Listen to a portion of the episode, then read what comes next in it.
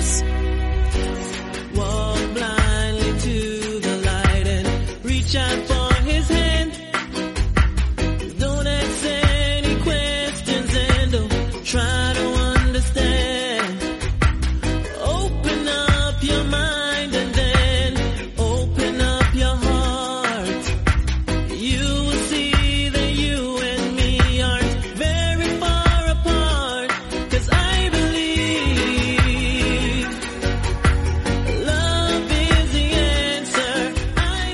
Muy buenas, bienvenidos a una nueva edición de MM Adictos. Ya sabéis quién soy, mi nombre es Nathan Hardy. Y hoy es sábado, sábado 5 de diciembre. Hoy es el día que normalmente dedicaríamos a responder a las preguntas y comentarios que nos habéis mandado. Lo vamos a hacer, vamos a responderlo. Tampoco hay mucho, con lo cual, eh, y esto es lo que quería remarcar con esta- estas primeras palabras, vamos a hacer esas preguntas y comentarios, pero también vamos a hablar de otros temas que han surgido en las últimas horas, días, dependiendo del tema, porque eh, esta mañana nos hemos levantado con una noticia que creo que es de alcance, la marcha de un luchador carismático de, de UFC, y también otro luchador latino que se ha visto involucrado en un problema y que va a estar un tiempo de baja y que ha surgido en estos últimos días. Ya Dana White dejó ver en la rueda de prensa de UFC Las Vegas 15 que algo iba a pasar y finalmente ha ocurrido. Entonces esos son dos temas que vamos a tratar hoy. No quiero tampoco extenderme mucho, así que vamos a tratar esos dos temas, vamos a responder las preguntas y comentarios y ya hasta mañana cuando se celebre el evento de UFC Las Vegas 16 que se celebra esta noche, pelea Ilia Topuria como bien sabéis ya. Y que por el momento creo que no ha habido ninguna baja más de, última hora. Entonces, em, hay que decir que esta semana no hemos grabado prácticamente nada. Yo esta semana la doy prácticamente por perdida. Y por perdida. Porque solamente fuera de Patreon y del análisis que haremos mañana hemos grabado, vamos a grabar hoy. Entonces, el, la última semana ah, no he podido grabar todos los días. Y reconozco que eh, se me ha ido mucho en el control del tiempo. Porque eh, la idea original de emitir todos los días era coger un tema en concreto, dos temas como mucho, y tratarlo. Pero se me ha ido porque he metido demasiados temas quizás a lo mejor en el mismo o los análisis de, determinado, de determinadas peleas o previas se han ido alargando un poco. Y tengo que intentar acortarlo. Tengo que intentar llevarlo otra vez a la media hora, recuperar esa media hora. Vamos a echarle 32 minutos también, a lo mejor porque tenemos esas promos por ahí y hay que hacerlas. Pero eh, el problema está en eso, que la última semana me he pasado de la media hora. Iba por 40 minutos, por 50 minutos. Incluso había una semana donde casi todos los programas, o buena parte, eran de 50 minutos.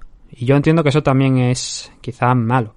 ¿Por qué? Porque ahora mismo, en la situación en la que estamos, como yo tampoco puedo forzar a nadie a adaptarse a mis horarios, pues estoy haciendo los programas yo solo. Entonces yo entiendo que también puede resultar un coñazo para muchos de nuestros oyentes.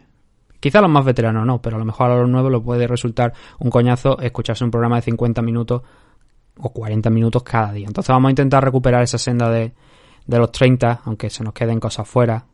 Bueno, también me podéis decir vosotros, obviamente, lo, que opináis, pero creo que vamos a intentar recuperar esa senda de los 30 minutos, aunque se queden, se queden cosas fuera. Y si tenemos que hablar de un combate en un día y un combate al día siguiente, pues tendremos que hacerlo de esa manera, pero bueno, para fijar esos audios de 30 minutos creo que no vendrá bien. Lo primero que tengo que decir, vías de contacto, donde podéis encontrarnos en mmadictos en Facebook y en Twitter, mmadictos-podcast en Instagram, mmadictos.gmail.com por correo electrónico y en Twitch y en YouTube mmadictos.tv, aunque hacemos, hace tiempo que no hacemos un directo y hace tiempo tampoco que no estoy subiendo los programas ahí porque la verdad es que en YouTube no hay, como es el audio, mucha gente pues prefiere directamente escucharlo en iVoox, en Spotify, en Apple Podcast o en Google Podcast, con lo cual es un poco o en iVoox también, creo que he dicho iVoox ya, pero bueno.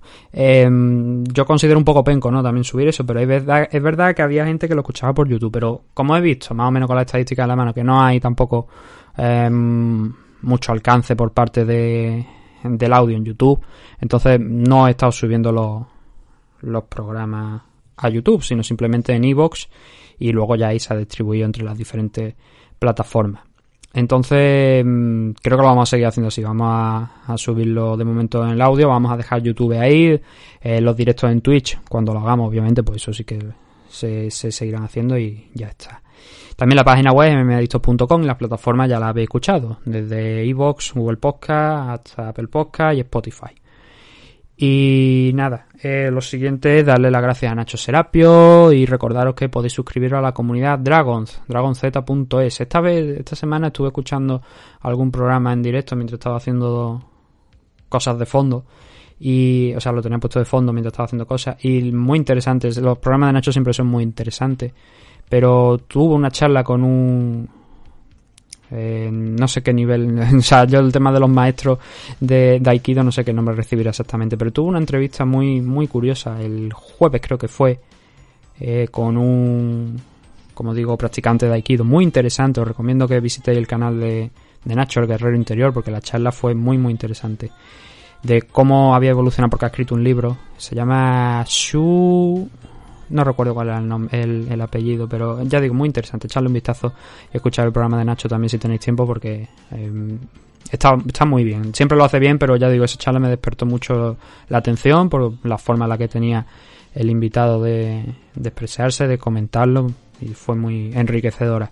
Entonces podéis suscribiros a la comunidad Dragons, donde tenéis más de mil vídeos, más de 700 clases de diferentes tipos de artes marciales, deporte de contacto, y además de una serie de ventajas como es un 15% de descuento en productos de la marca Dragons, un 50% de descuento en eventos y seminarios que estén coorganizados por Dragon Magazine, y, eh, bueno, por Dragon Magazine, por Dragon y también la Dragon Magazine en formato digital.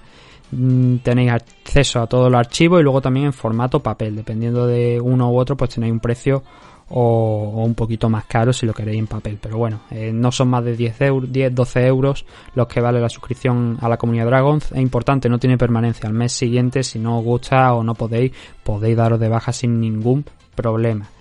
Y como digo, para más información acudí a, a dragonz.es, que es la página de la comunidad Dragons, y a Nacho Serapio y a su canal también de YouTube, El Guerrero Interior.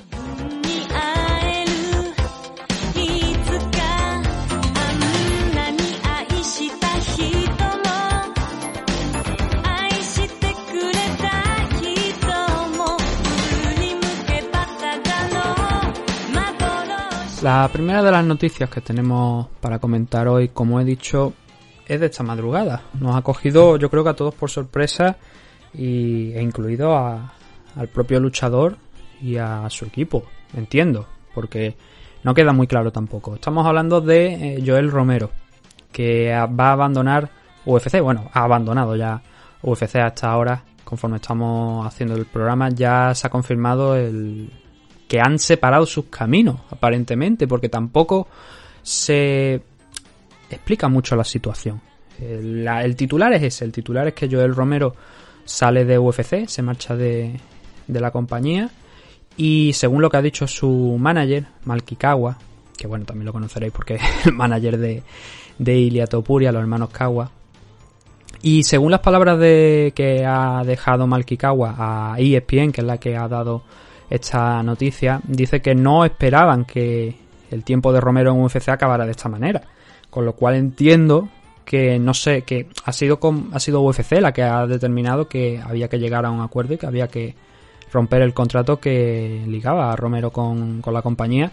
Porque es algo que normalmente puede hacer UFC. Ya sabéis cómo funciona la, la empresa. Eh, pierdes un combate, te pueden echar al siguiente. No hay algo digamos, una red de protección, sino que está a expensas de lo que también la compañía decida, aunque tenga el contrato. Y en el caso de Joel Romero, ahora revisaremos un poquito cómo han sido los, últimos tiempos de Joel, pero llama mucho la atención. En el comunicado también Kawa da las gracias a UFC, a gente del entorno, no solamente al presidente, sino también al matchmaker, a Mick Maynard, por todos los años que han mantenido a, a Joel ahí y también confirma que Joel ya está eh, hablando con otras promociones para firmar, con otras compañías para firmar ya. Con lo cual, me entiendo que esto es un plan que ha sido por parte de UFC que no ha sido Joel Romero el que ha optado por esto. Ahora bien, esto nos genera una serie de... A mí, por lo menos, me genera una serie de, de preguntas. Hace poco mes aproximadamente, quizás hace pocas semanas, dijeron que mm, Jussier Formiga era despedido por parte de UFC. Y Jussier Formiga es uno de los nombres con más combates dentro de la categoría Flyway desde que se abrió la, división. Lo cual llamó mucho la atención porque tampoco es que estuviera en una gran mala racha o que no fuera una figura importante o que no estuviera rankeado alto que de hecho eh, Formiga estaba rankeado en una muy buena posición dentro de la división, estaba entre los 5 o 6 primeros, hubo un momento incluso que llegó a estar primero, segundo con aquel enfrentamiento que tuvo contra Davidson Figueiredo y luego ya sí que es verdad que empezó una racha de derrotas, pero bueno, al menos se mantenía en esa posición y teniendo en cuenta que gente como Joseph Benavide sigue ahí también, pues era llamó mucho la atención el despido por parte de, de UFC de Jussier Formiga. El caso es que aquí con Joel Romero lo han vuelto a repetir. Y un dato muy interesante que ha proporcionado gente del entorno de Joel Romero es que todavía le quedaban tres peleas en el acuerdo que tenía firmado con UFC, con lo cual a mí me extraña. Creo que esto no es un caso como el de Corey Anderson, por ejemplo, ¿no? Que eh, dijo que quería marcharse a, a Bellator y sus deseos fueron eh, respondidos por parte de UFC y le permitieron irse. O como en aquel intercambio entre Demetrius Johnson yéndose a One Championship y UFC recibiendo a Ben Askren, que realmente no fue un intercambio porque es simplemente una liberación de contrato permitiendo que firmes en el otro. Pero son se pudo ver como un intercambio, digamos. Y como digo, creo que Joel Romero aquí es que ha sido cortado por la compañía. Yendo al tema de lo que estaba hablando, de lo de Formiga, me da la sensación de que están dejando ir a muchos veteranos, dejando ir por decirlo suave. Joel Romero en su último combate contra Israel Adesanya, que fue por el título UFC 248, cobró en torno a 350 mil dólares. Pero claro, eso es lo que se hace público. Y que ahora ya ni siquiera se está haciendo público porque ha habido un cambio de legislación en Nevada, por lo menos en Nevada, y ya no se hace público el, el sueldo que cobran los luchadores y llevamos meses y meses y meses sin saber lo que están cobrando por el tema de, esta legislación. Se cambió, eh, creo que fue en algún punto del verano y ya no, no hemos vuelto atrás. La venta de pay-per-view, me preguntaba esta mañana un oyente, me decía que si se hacían públicas. Mm, tampoco se hacen públicas ya. Antiguamente no se hacían públicas por si, por entenderlo de alguna manera. Me voy a explicar. En un principio, bueno, en un principio, hace cuestión de un año, porque el contrato con ESPN ha entrado a, funcionar este, este año y sea, obviamente hay una serie de restricciones, ¿no? Pero antiguamente, los pay-per-view, había una serie de periodistas, quizás el más conocido de ellos, Dave Meltzer, que investigaba y que decía, pues he llamado, he averiguado esto y me han dicho que hay tantas cifras. Entonces, en ese momento no se puede decir que UFC revelara el número de cifras que hacían los pay-per-view. Normalmente decían las que eran buenas, las malas no las decían. Pero por lo menos teníamos una referencia. Con la llegada de ESPN Plus, que es el formato donde se están comprando los pay-per-view ahora de UFC allí en Norteamérica principalmente, eh, tienes que... No es lo mismo. Allí ya las figuras ya no son tan públicas y aparte hay un ha habido un cambio también de, cómo se recogían, de cómo, no, cómo entendemos las ventas de pay-per-view. Entonces, ahora mismo, este año, desde este año, estamos un poquito más a expensas de lo que pueda decir o Dana White, o pueda decir ESPN, o que alguien meta mano y se crea lo que ESPN nuevamente les pueda decir. Entonces, las cifras han cambiado mucho, pero hay un caso bueno, esto, esto, lo hilo con el tema de, de User Formiga y Joel Romero, porque me decían, Joel Romero genera dinero, vende pay-per-view. Un chaval del Contender Series que fue el, eh, hizo un, hizo un tweet sarcástico, literalmente. Fue, eh, no os preocupéis, ahora que Joel Romero se ha ido, nos van a, lo van a sustituir por un luchador salido de Dana White Contender Series hace unos meses y que va a ayudar seguramente a elevar los ratings y a elevar las ventas de pay-per-view. Obviamente eso es sarcástico. Pero también hay, un dato que creo que es eh, interesante. Y que es precisamente las ventas de pay-per-view de Joel Romero. Digo, dije y digo, 350 mil dólares en UFC 248. Fue lo que ganó. Pero claro, también tenemos que entender que por detrás van los puntos de pay-per-view. Es decir, el dinero que pueden hacer por las ventas de pay-per-view. No sé si el contrato de Eddie Álvarez, por ejemplo, aquel famoso contrato que se filtró por parte de alguien, en referencia a UFC, no sé si se siguen respetando esas cifras de ventas de pay-per-view. Pero los puntos de pay-per-view de Joel Romero mm, son cuestionables desde el punto de vista de, bueno, de lo que genera. A ver, esto es más sencillo. Tenemos que hacernos dos preguntas para justificar si Joel Romero eh, vende pay-per-view o no. Primero, ¿cuánto está vendiendo en los eventos que él main, es main eventer? Es decir, está en, en el main event. Y segundo, algo que no sabemos, que es lo que está cobrando por detrás, lo que le paga UFC por detrás, esos bonos que no se conocen y qué punto de pay-per-view se está llevando este hombre. Si se los está llevando. Entonces, con eso tenemos que, tendríamos que estudiar esos números para saber si Joel Romero es rentable. Pero sí que tenemos los datos de algunos pay-per-view. mm, De, los, de las ventas que han hecho algunos de los pay-per-view de Joel Romero. Por ejemplo, tenemos los dos de Robert Whittaker. En el segundo enfrentamiento con Robert Whittaker, Joel Romero y Robert Whittaker llegaron a hacer 250.000 pay-per-view vendidos. Y ahí estaba hasta en Punk. Y dos años contra Colby Covington. Rafael dos años contra Colby. Por el cinturón interino de Welter. Y esa pelea hizo 250.000. La original, la primera, en UFC 213, hizo 130.000. La que tuvo Luz Rojo contra Joel Romero, que también fue una pelea por el título interino, también hizo eh, 130.000. Con lo cual, si tenemos eso en mente, tenemos que pensar, ¿es Joel Romero un tío que venda pay-per-view? Te puede vender pay-per-view, pero no es rentable a lo mejor. El de UFC 248, que es el último evento que ha liderado Joel, según palabras de Dana White, comparándolo con, la venta, o sea, con cómo iba UFC 249, la preventa de pay-per-view, decía que UFC 249 estaba hasta doblando la cifra de, de reservas de pay-per-view con respecto a UFC 248. Según el dato inicial que se dio de ventas de pay-per-view de UFC 249, eh, estábamos hablando de unas 700.000, con lo cual el UFC 248 fueron menos de 700.000. ¿350 porque sería el doble? Seguramente no, seguramente serían a lo mejor alguna más, pero sí que el dato SD, es que estaban doblando las cifras, hace pensar que esa Adesanya contra Romero tampoco fue tan rentable como para eh, justificar determinadas cosas. Lo que sí que dicen es que en aquel evento de UFC 248, y esto es un rumor, esto creo que nunca se llegó a, a confirmar ni nada, decían que en China el pay-per-view había hecho 20 millones de ventas. Pero esto es un rumor, esto no, no se llegó a decir. Lo del tema de las 700.000 eh, de UFC 249 sí que fue un periodista y las otras palabras que he dicho de hacer el doble de UFC 248 fue Dana White. O sea que ahí sí que teníamos una base, pero lo de los 20 millones de ventas de pay-per-view en, en China es algo que, que eso nunca se llegó a a confirmar. Entonces, las cifras de Joel Romero son bajas. Yo creo que no es un tío rentable si le tienes que pagar 350 mil dólares. Y repito, ya no son los 350, son los bonos que hay por detrás. Y que UFC está haciendo una limpia de luchadores veteranos, creo que es una evidencia. Han empezado con Formiga, han empezado con Joel Romero. ¿Y qué es lo que pasa? Que creo firmemente que luego nos lo sustituyen por luchadores del Contender Series. No es lo mismo tener que pagarle 400 mil dólares, digamos, de base a Joel Romero, de base, repito, que tener que pagarle 20.000 a un luchador salido del Contender Series siempre que gane, que si no se queda con 10.000 dólares o 12.000 dólares, que no gana más. Obviamente esto no es la tónica de todos los rookies. Giri Prochaska, cuando rookie me refiero a luchadores recién llegados a UFC.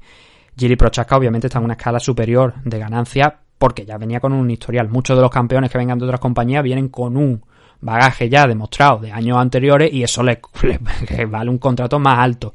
Pero en línea general, estos chavales que salen del Contender Series, eso pueden estar cobrando 10, 12 mil dólares por presentarse. Repito, tienen que ganar luego el combate, que es más rentable para la compañía y más en estos tiempos. Tener a un Joel Romero o tener a un chaval del Contender Series. El chaval del Contender Series no te vende un pay-per-view, Joel Romero sí, pero Joel Romero es rentable vendiendo esos pay-per-view. Esa es la pregunta, eso es lo que creo que hay que valorar. Y yo, eh, desde ese aspecto, entiendo que la compañía mmm, pues no vea rentable a Joel Romero. El problema es que creo que hay otras cosas para Joel que podrían haberle ofrecido antes de decidir separar eh, sus caminos. Y no lo he entendido muy bien lo que pretende UFC y no estoy entendiendo muy bien, pero desde luego llevo ya unas semanas viendo esta tónica, esto de cómo se están liberando luchadores que es casi injustificable que se mm, decidan a liberarlos cuando hay otros luchadores que siguen mamando literalmente de la compañía y que no tienen a lo mejor el interés que tienen otros luchadores. Pero bueno, es lo que hay ahora mismo y con esto se acaba la racha de Joel Romero aquí en, en UFC, el camino que ha hecho Joel Romero en UFC que fue muy muy interesante. Debutó con ganando ocho combates consecutivos. Luego se vio envuelto en cuatro tuvo cuatro oportunidades, hasta cuatro oportunidades de alzarse con título.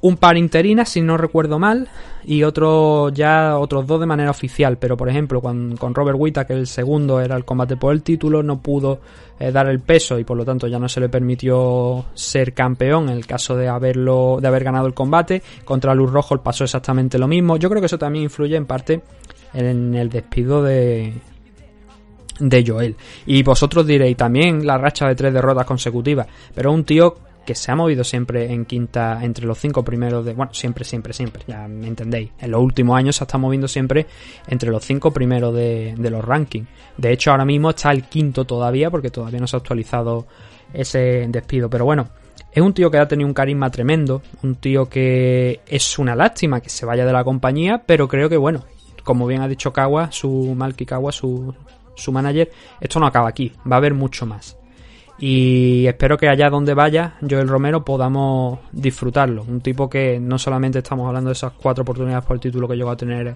en UFC, sea bien interino, sea bien, como digo, el, el oficial, el, bueno, el, que no es de plástico como solemos decir aquí, sino que además estamos hablando de un tío que llegó a hacer ocho bonos, ocho entre Performance of the Night y Fire of the Night, llegó a hacer ocho bonos en una carrera, creo que fueron, me parece, sin ir más lejos de 13 combates, lo cual incluso le sitúa por encima del 50% en tema de, de bonus. Así que nada, nos tenemos que despedir de Joel Romero por el momento, pero volverá, según las palabras de su manager, con 43 años. Yo creo que Velator, quizás a lo mejor el, el camino más seguro a seguir por parte de Joel, que creo que todavía tiene algo que dar. Y bueno, estaremos atentos para informar aquí de, de esos cambios que puedan llegar en la carrera de, de Joel y de dónde aterrice.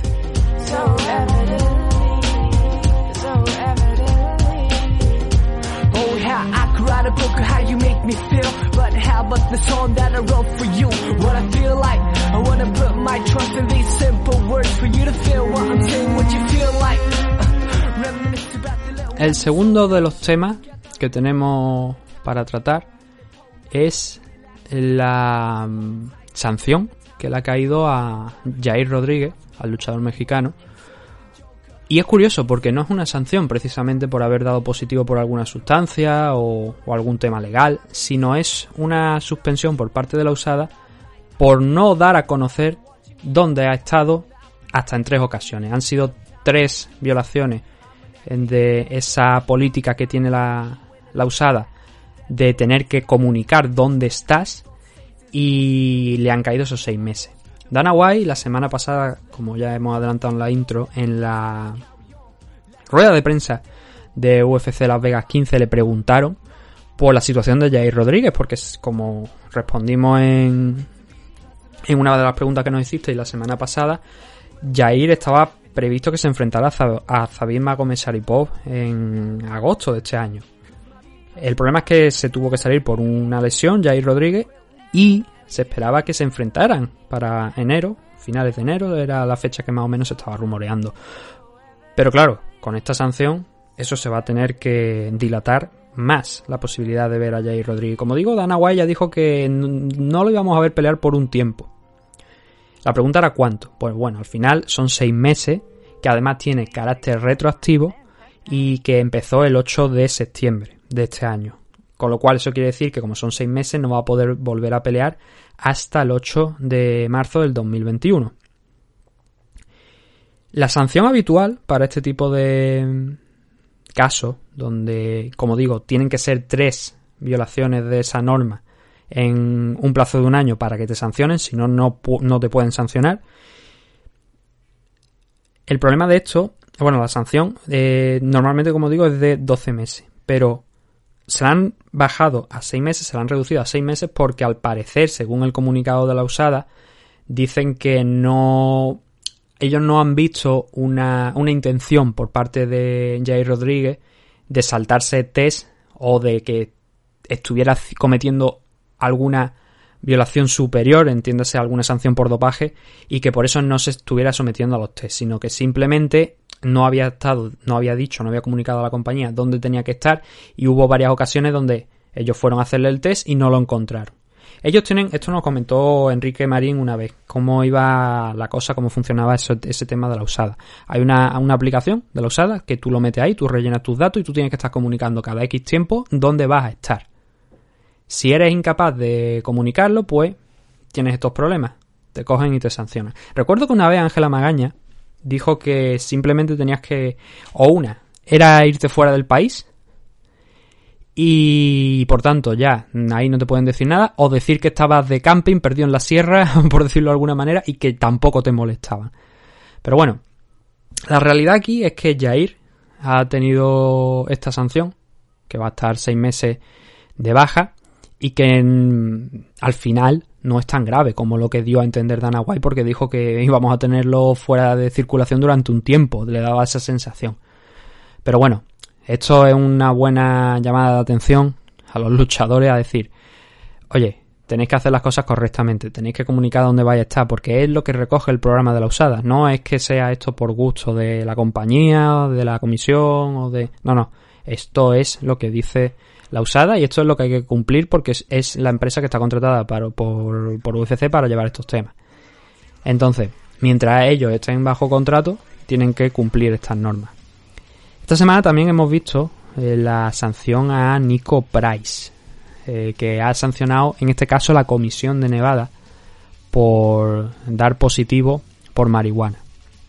Tuvo aquel combate contra Cerrone, dio positivo y ese combate ha sido cambiado a un no contest. En un primer lugar fue un empate y luego se ha cambiado a un no contest por esta por este tema de esta sanción de la usada. De hecho, tenemos hoy peleando a Yamaha Hill en el evento de UFC Vegas 16 que también dio positivo y la pelea que tuvo anterior mm, contra Clitson Abreu creo que se llamaba le dieron como un no contest en un primer momento ganó incluso pero luego le han dado como un no contest hay una serie de normas y la serie de normas que hay es que en competición no puedes consumir fuera puedes consumir dando una serie de valores según la usada pero como digo, esta sanción ha sido por Nevada. Entonces, si tú tienes bien claro, y deberían tener bien claro, porque esto no es algo, repito, que venga de ahora, esto es algo que viene de, desde hace un tiempo, esas sanciones y que gente como Yamaha Hill, precisamente, que es del que estaba hablando ahora, han sido sancionados este año,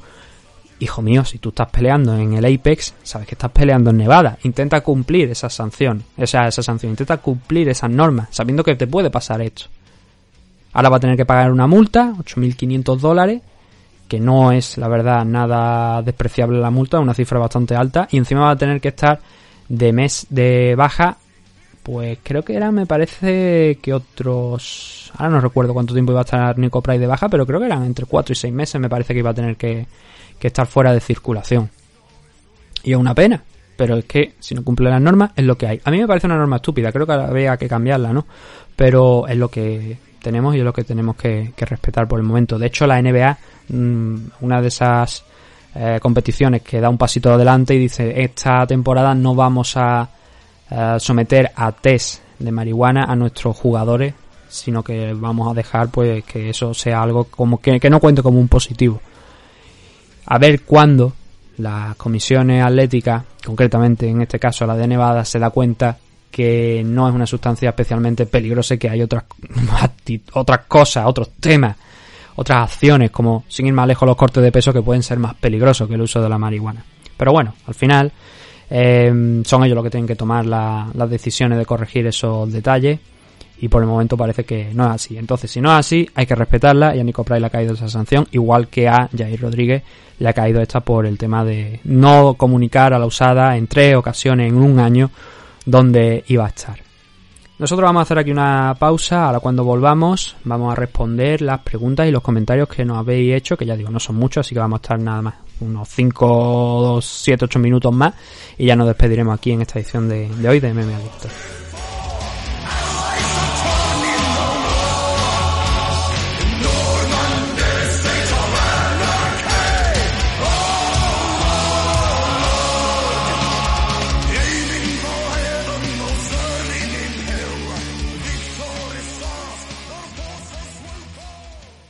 Los Caballeros de Oak es un equipo deportivo especializado en la práctica de las artes marciales mixtas, el jiu-jitsu brasileño y la modalidad de grappling.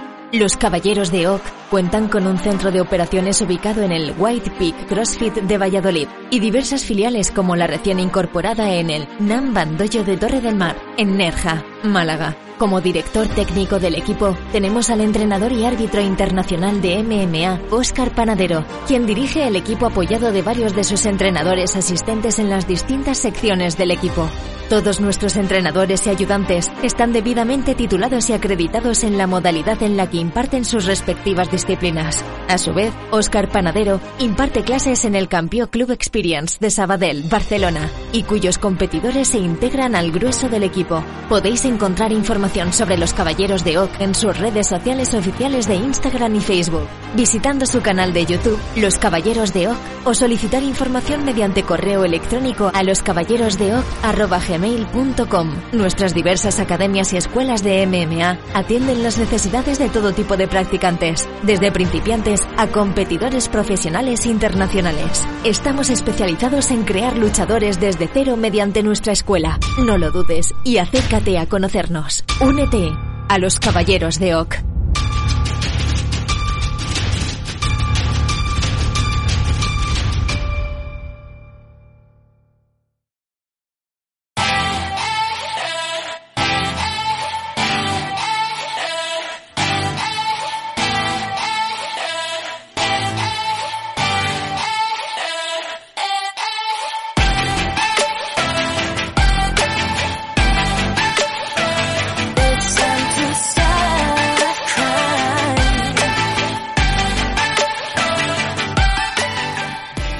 De regreso ya y vamos a... ¿Para qué vamos a hablar más? Vámonos directamente con las preguntas y los comentarios que nos habéis ido dejando en esta semana. Como digo, son poquitos, así que vamos a, responderlo rápido. Nos dice Jorge Jano en Evox. Dice, ¿qué opinas de que la empresa de MMA PFL haya fichado a la mejor boxeadora del mundo, Claressa Shields? Bueno, yo no, no sigo mucho, mucho, digamos, el boxeo. Entonces, no sé si realmente es la mejor boxeadora del mundo o no. Yo ahí no voy a entrar.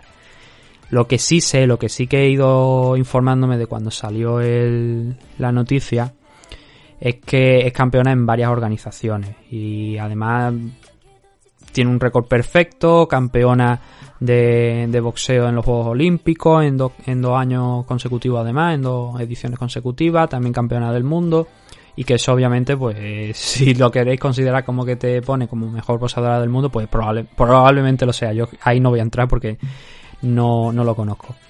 Lo que sí, que me parece bien, a ver, él tiene 25 años, con lo cual, eh, a ver, cuidado, ojo, porque esto, esto es un tema que es interesante. Hemos hablado en la primera parte de lo que puede cobrar Joel Romero, ¿vale?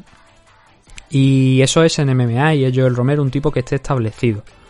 Puede ser, puede ser que la verdad es que no sé cuál, es ahora mismo la intención de Clarissa Shields, si va a hacer la transición a tiempo completo a MMA o va a moverse entre las dos aguas, entre el boxeo y las MMA, que creo que sería lo más sensato y lo más eh, positivo para su carrera. ¿Por qué?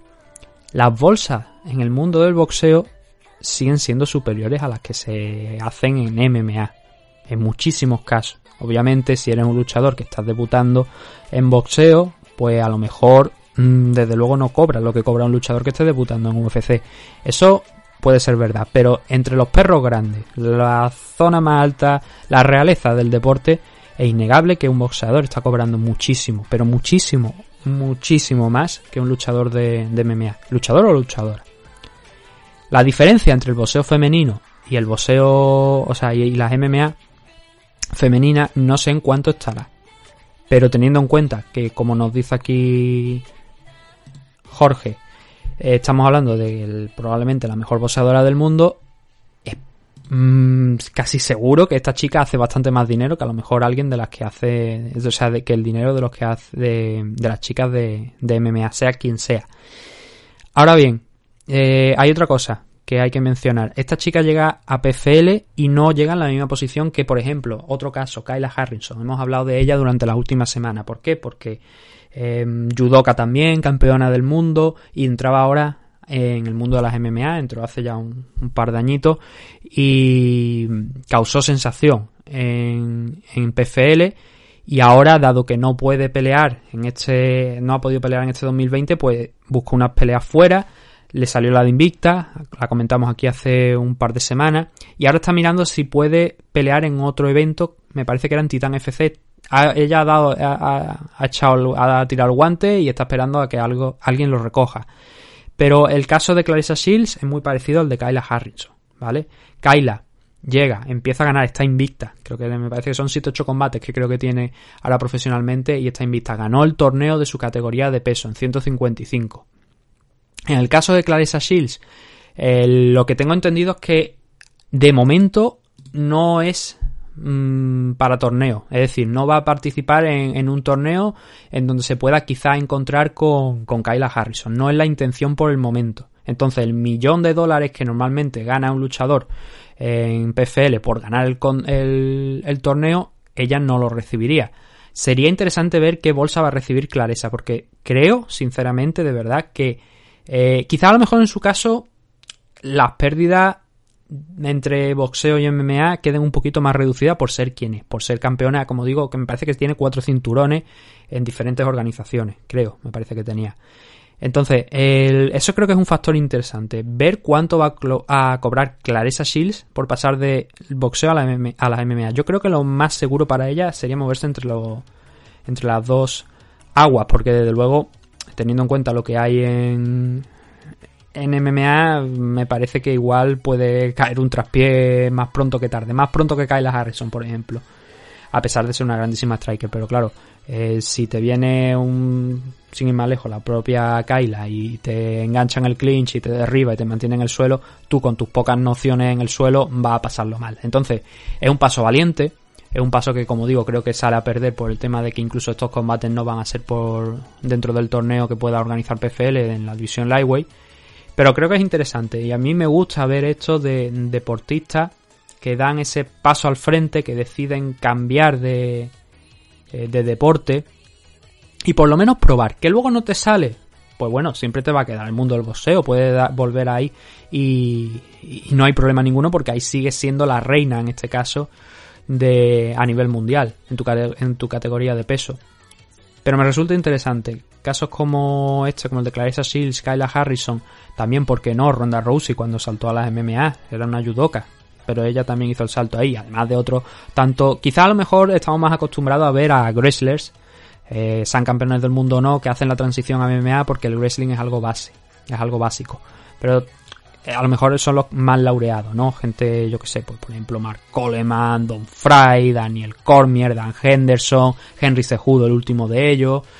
Eh, estamos más acostumbrados, ¿no? Quizás. Eh, boxeadores, pues también, pero bueno, ya digo, son los menos comunes, así por decirlo, ¿no? De ver a un boxeador que cambia y además en la cúspide, ahora mismo en la cima, en su mejor momento. No de forma, porque creo que el mejor momento de forma lo alcanza lo alcanzará dentro de unos cuantos años, dos, tres años, tiene 25 años, creo que cuando se acerca a los 30 es cuando la mayoría de boxeadores ya tienen la experiencia total y absoluta para brillar, pero ella lo está consiguiendo desde antes. Y creo que mm, es bueno este movimiento a, a PFL. Creo que le va a salir bien. Además, también llamar la atención de los, del mundo del boxeo. Creo que es una buena carta a jugar. Algo que lleva desde mucho tiempo persiguiendo también Dana White, que todavía no ha conseguido hacer completamente. Espero que nos alejemos de aquel James Tony contra Randy Couture que ocurrió hace muchos años, que aquello fue pues, lo que esperábamos, ¿no? Y que sirve también como ejemplo aquí de las expectativas que tenemos que poner como con Clarissa Shields nada más llegar. Randy Couture pasó por encima de James Tooney como le dio la gana. No, no, no pasó muchos problemas ni muchas dificultades. Pero bueno, dio el paso al frente y le salió mal. Vamos a ver cómo le sale aquí a, a Clarissa Shields. Pero ya digo, creo que es una buena firma por lo que te estoy diciendo a nivel promocional, a nivel de, importancia, de teniendo en cuenta que no están firmando a alguien que sea una don nadie, por así decirlo, sino que estamos, está firmando una campeona, campeona olímpica, un orgullo de Estados Unidos que seguramente va a tener un, buen apoyo dentro de la, de la compañía y, y por parte del público. Espero que también, que se interesen un poquito más también por el tema de las MMA. Juan Congo nos manda un correo electrónico y nos dice así: ¿Qué tal, MM Adictos? De entre todos los datos que se ofrecen en gráficos por las transmisiones de UFC, el más inútil de todos es el arrival time, o tiempo de llegada a la arena de los luchadores del evento principal. De verdad, ¿hace alguna diferencia saber quién llega primero? ¿A quién le importa ese dato? Me parece algo totalmente prescindible. Hay que rellenar minutos de la retransmisión, Juan. o sea, literalmente. Tienen que rellenar minutos de la retransmisión y claro, entre combate y combate, pues hacen pequeños análisis, a lo mejor algún vídeo y eso lo echan simplemente por rellenar. No tiene interés ninguno más allá de eso, de, ese- de tener un contenido, no irse a publicidad en el caso de que esté en ESPN o rellenar esos minutos del pay-per-view con algo y lo ponen ahí simplemente como dato, pero no, no tiene peso ninguno ni tiene importancia ninguna. Nos deja también una pregunta. Dice, ¿qué te parece incluir a Gaby García en alguna pelea de Fight Circus? Saludos Juan Congo. Gaby García. Pues la verdad es que tampoco sé el que ha sido de, de Gaby, porque estuvo ahí mm, que con el tira y afloja con, con Rising de si entraba otra vez, si no entraba y, y al final han pasado un par de años y todavía no, no la hemos visto otra vez por, por Rising y no sé si, si va a volver. Me extraña que vuelva, la verdad, pero bueno. Creo que me pare- no, es que no, no la he visto, la verdad. No sé, no sé lo que está haciendo. Pero mm, verla en el Fight Circus, pues sí, no te digo que yo que no. De hecho, venimos de una semana donde se ha hecho bastante viral el vídeo de un enfrentamiento en Rusia de un hombre de 500 y pico libras contra una chica que creo que no llegaría ni a las 140 o 145. Yo creo que aquello, ese, ese enfrentamiento estaba. Ese enfrentamiento que os estoy diciendo, que yo creo que la mayoría a lo mejor lo habéis visto ya, porque eh, ha sido bastante viral.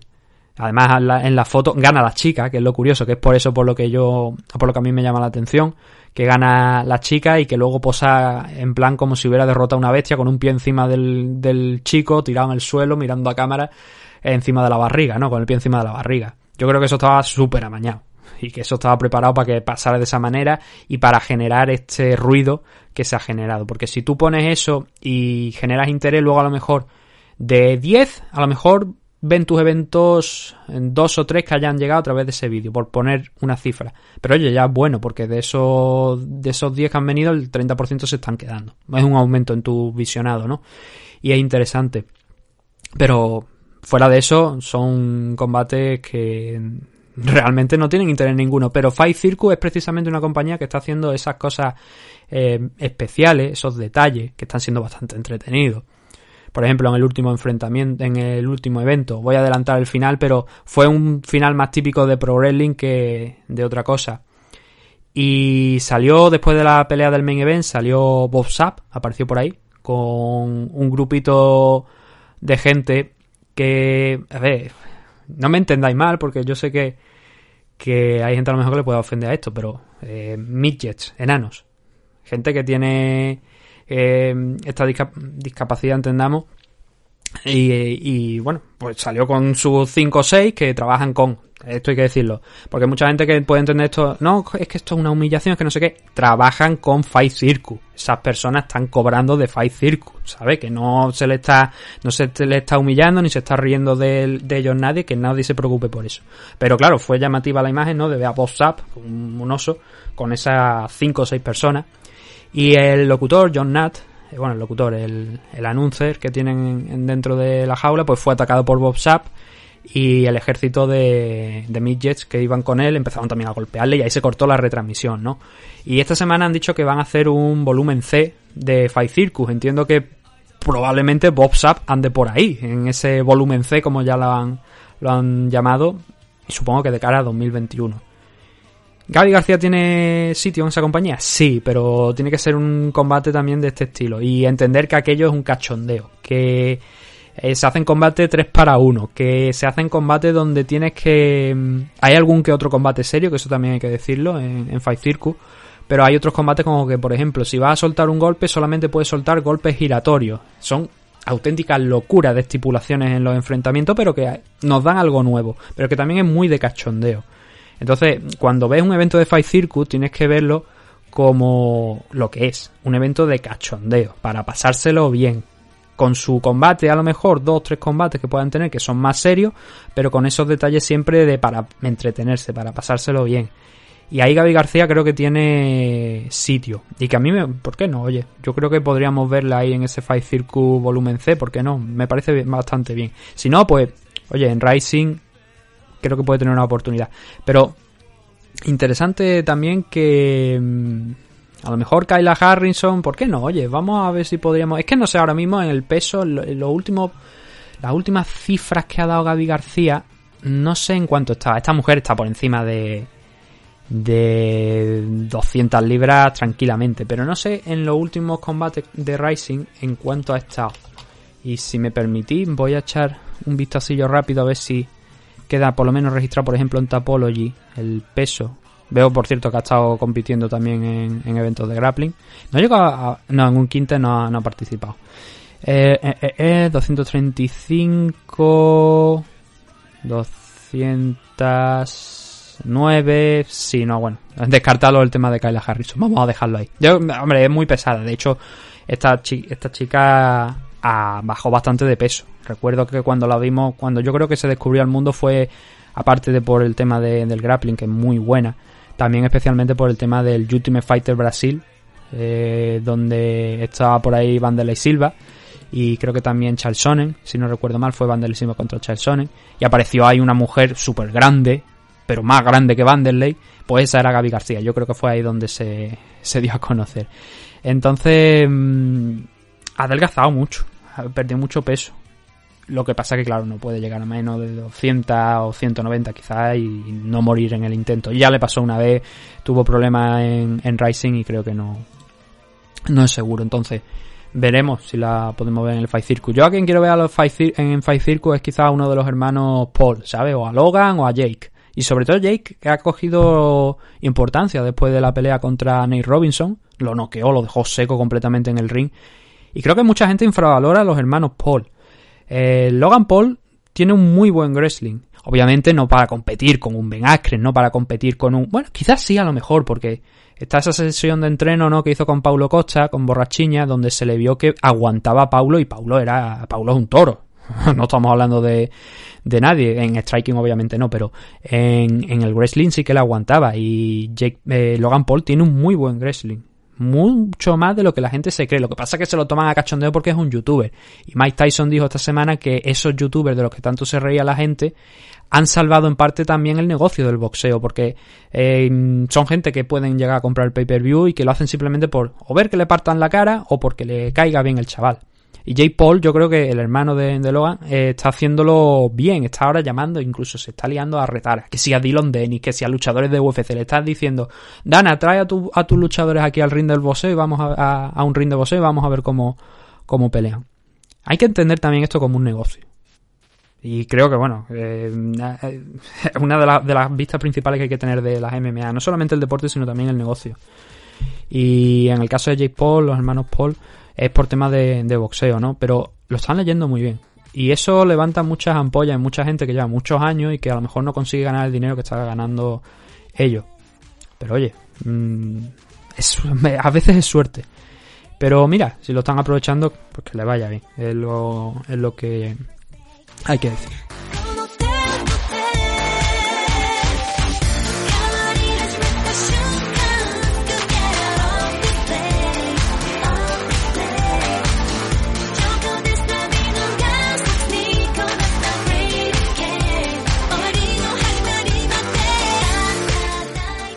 Nosotros vamos a, dejarlo aquí, en esta edición de Meme Adicto. Hemos pasado la media hora, pero ya digo, eso vamos en la, de la media hora que he dicho al principio, vamos a intentar hacerlo a partir de, de esta semana. Y nada, simplemente daros las gracias por habernos escuchado. Ya sabéis dónde podéis encontrarnos y recordad que esta noche UFC Las Vegas 16 y que mañana estaremos comentándolo aquí. Obviamente especial énfasis en la pelea de Iliad Topuria, pero también en el resto de la CAR como estamos acostumbrados. Así que nada, nos vemos mañana. Un saludo y gracias por habernos escuchado.